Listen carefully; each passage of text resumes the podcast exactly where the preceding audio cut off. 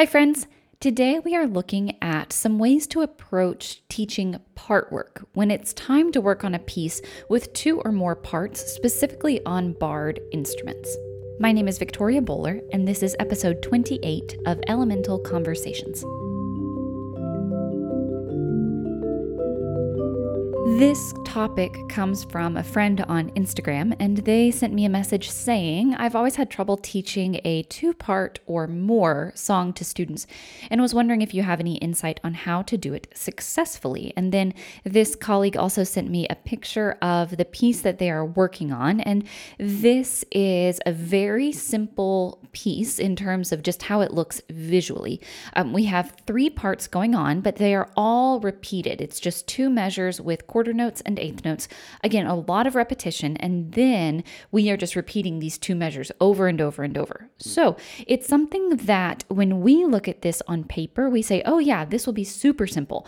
But I'm sure uh, a lot of us have had the experience of looking at something that seems very simple and then we put it in front of students and we're like, whoa, I had no idea that this would not work out, but it is not working out. So let's back up. Let's think about how we can approach teaching part work as it applies to barred instruments in elementary general music.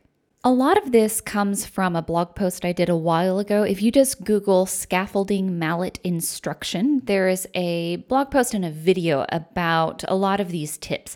Now, this is within that blog post is within the framework of teaching a bourdon, um, or some people call it a drone on barred instruments. But those tips really apply to any type of mallet instruction that we are looking at, especially with this age group. Let's talk about, again, framing this with some elemental conversations, these big, important building blocks. We have some big categories that we will talk about today. We're going to talk about teacher prep. We're going to talk about, uh, in the moment, the teacher demeanor, like what to do when things are not going well.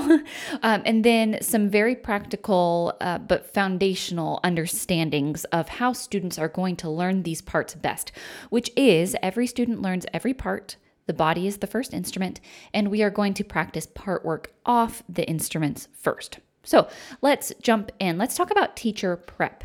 This is something that's going to seem very, very simple, but it's worth saying.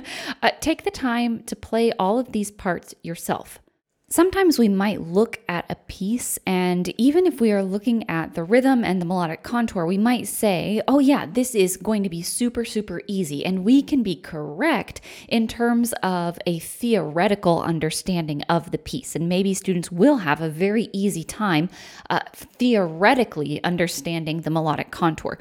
But when that actually happens on the instrument, and we have to figure out this mechanism of which hand, right or left, is going to play which which bar. This is the part where we can make ourselves like pretzel arms and not sure where uh, which which bars our hands are supposed to play at what time. And then the other extreme of that is just students only playing everything with their right hand. So we want to avoid both of those. So taking some time to really figure out the sticking, what's going to make the most sense for sticking in terms of the melodic contour of this piece. That is so, so helpful. So do take the time, even if it looks very, very simple Think about where are the tricky parts of this piece? Where are students going to get uh, pretzeled up? Or where are they going to play just everything with their right hand? And what do you want them to do instead? So take some time and figure out the sticking that you want students to do. And then the other thing is uh, a lot of barred instrument work. I heard um, a visiting professor in my undergrad refer to it as uh, target practice. and that's what it feels like oftentimes that you're just looking at the bars and you're like, oh, I hope this goes well. so, where are the places that we need to think through sticking, and where are the places that we need to think through target practice? So, taking some time to play the parts on your own can be very, very helpful. Let's talk about teacher demeanor. When it's actually time to present this and things are kind of going off the rails, and you're like, oh dear, uh, I thought this would be very, very easy, and you're making it look very difficult and that can be that can be frustrating when you see students making something look very very hard that you're like this is not hard why are you why are you making it look so hard um, that can be frustrating but it's very, very important for us to keep our demeanor upbeat. Students have not failed anything, and we as teachers have not failed anything when students encounter challenges. This is big. We are the guide in the classroom. And when we see students struggling, that's not uh, anything for us to be concerned about. That is just new information. So we need to pause and decide what we are going to do with this information students are giving us. We have talked before about assessment and what assessment is and what it is not. But all of these moments where we get information and then we have to decide how to adjust our future instruction that is assessment. Assessment is just figuring out what students need from us next. So, when students give us new information about how they are handling uh, the material that we have given them, all of that is assessment data. And then we can use those data to kind of plot out our next steps. But what we're not going to do is get frustrated or uh, get frustrated either with ourselves or with our students. We're just going to be calm, cool, and collected and take this information. Another thing that we can do in terms of our demeanor is, especially if you are working with older students, we can ask them, we can just straight up ask the students, what about this is difficult for you? And what should we do? And what do you need from me? So you might have students think their answer um, and then discuss it with a shoulder partner and then share out. The thing to think about here um, students are very intuitive. Student musicians know what their struggles are and what they need. The other piece of this is that students don't always need us to solve everything for them all the time. so um, we don't always need to be in the position of anticipating their challenges and then making the perfect lesson plan that makes it so they never encounter any difficulty in the learning process. And then when they do encounter difficulty, we freak out and we're like, oh no, we have to scrap the whole piece. It's too hard. Uh, we are, when we do that kind of approach to ensemble development, we are taking away away all of the opportunity for students to become independent musicians themselves. Part of being a musician is identifying challenges, identifying challenges in practice, and then deciding how are we going to approach this difficult passage. So, when students are thinking about their answers, we can rely on them to identify their own problems and then brainstorm solutions. This is uh, this idea of identifying challenges and then finding the uh, like an appropriate course of action given the challenge that we're facing. This is a very natural tie-in with some of these universal design for learning understandings and then some of these social and emotional learning competencies, specifically things having to do with self management. Sometimes students will just need more practice and they can say that. Sometimes they'll just like, I, I need like 30 seconds to do this on my own. Give me a moment because the more you interrupt me as I try to work on this, the more frustrated everybody gets. So keep in mind, students can practice something on their own as you're just kind of floating around. Students can also practice these things in partners.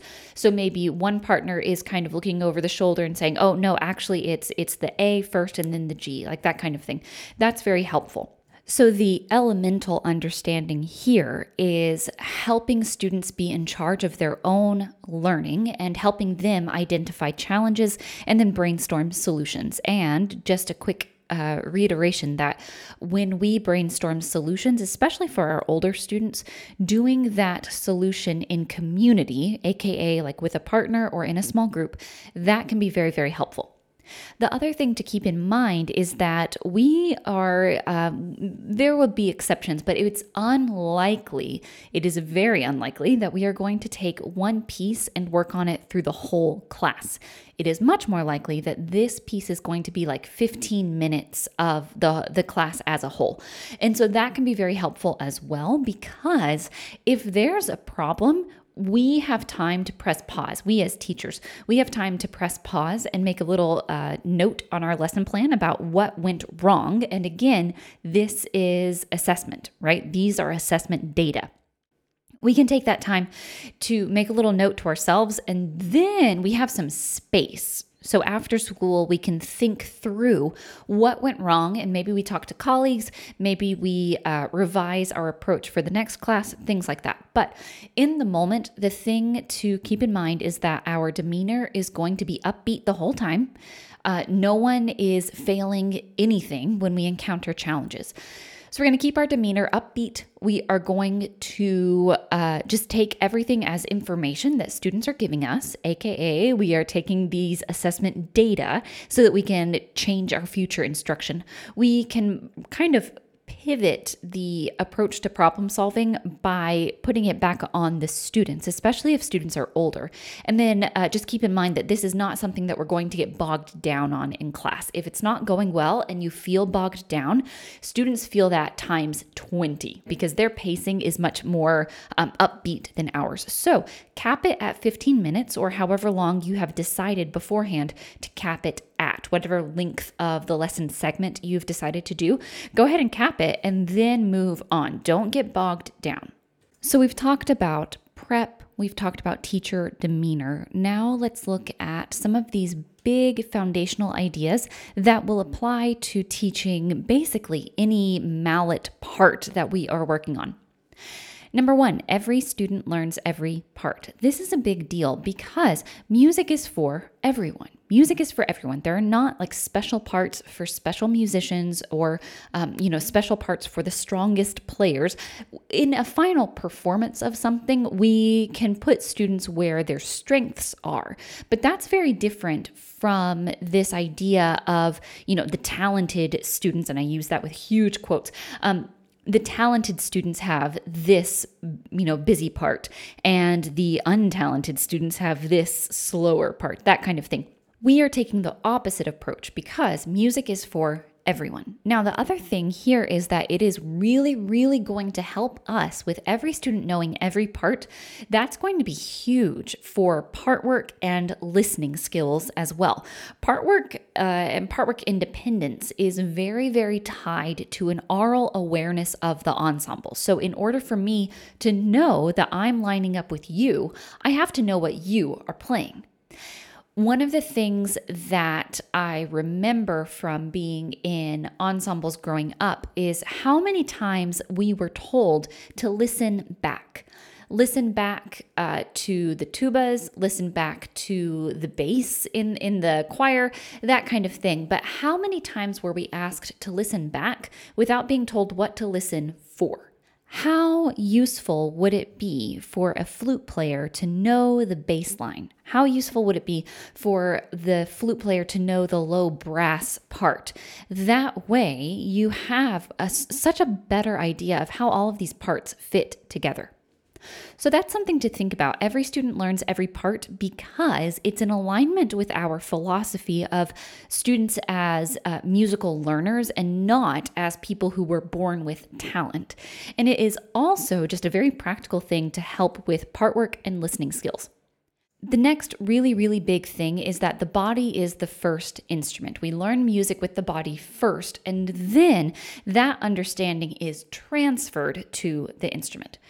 And this is why we play the parts ourselves before we teach them. We want to know where are the tricky parts where we either are going to want to play everything with our right hand exclusively, or where we're going to get our hands like pretzeled together, or where we're going to have some trouble with the target practice, all of this stuff. There is a very necessary physical embodiment of the mallet parts that we're going to have to think about before it's time to actually put them on the barred instruments. So, something to think about is if you were to take away the instrument and just notice the motion of your hands in terms of the melodic contour, like the left and right motion, and then again the sticking that you're using. If you were to take the instrument away and just focus on the physical mechanics of playing the part, where are the things that we can um, scaffold, where we can go back and scaffold up before we jump on the instruments themselves. A lot of times, this is going to come down to a movement connection. So, something like moving left for low and then right for high, or we might choose to take the rhythm of the barred instrument part and put it on body percussion, or we might use some sort of speech uh, to help with that rhythm, all of these things. So, where is the movement? Where's the body percussion? Where's the speech? Where can we go back to the body being the first instrument? A lot of this can be tied back to your pedagogical purpose. What is the point of the piece? Yes, the point of the piece is to play the piece, and I understand that. Uh, but what is the what is the reason that you chose the piece? What is your pedagogical goal? So, for example, if you have a melodic understanding that you are trying to work on through this piece, well, that is the time to bring in listening skills, to bring in, I said speech earlier, but to sing the part first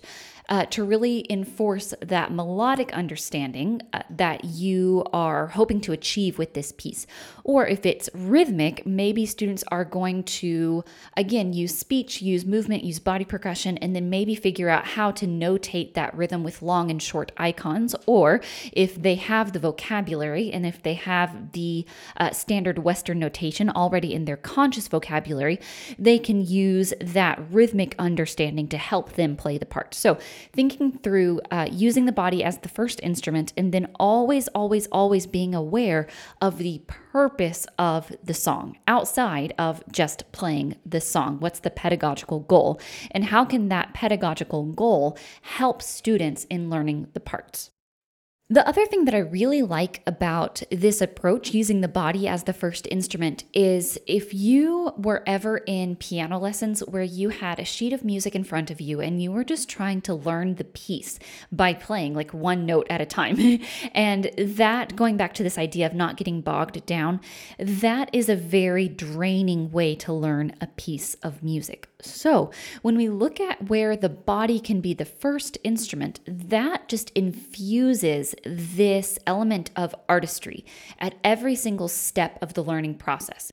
So, if we were to just take a movement and body percussion piece on its own, that is a complete musical work. If we were to just do movement and body percussion, that might be where everything ends, and we could put it on stage and it would be fabulous.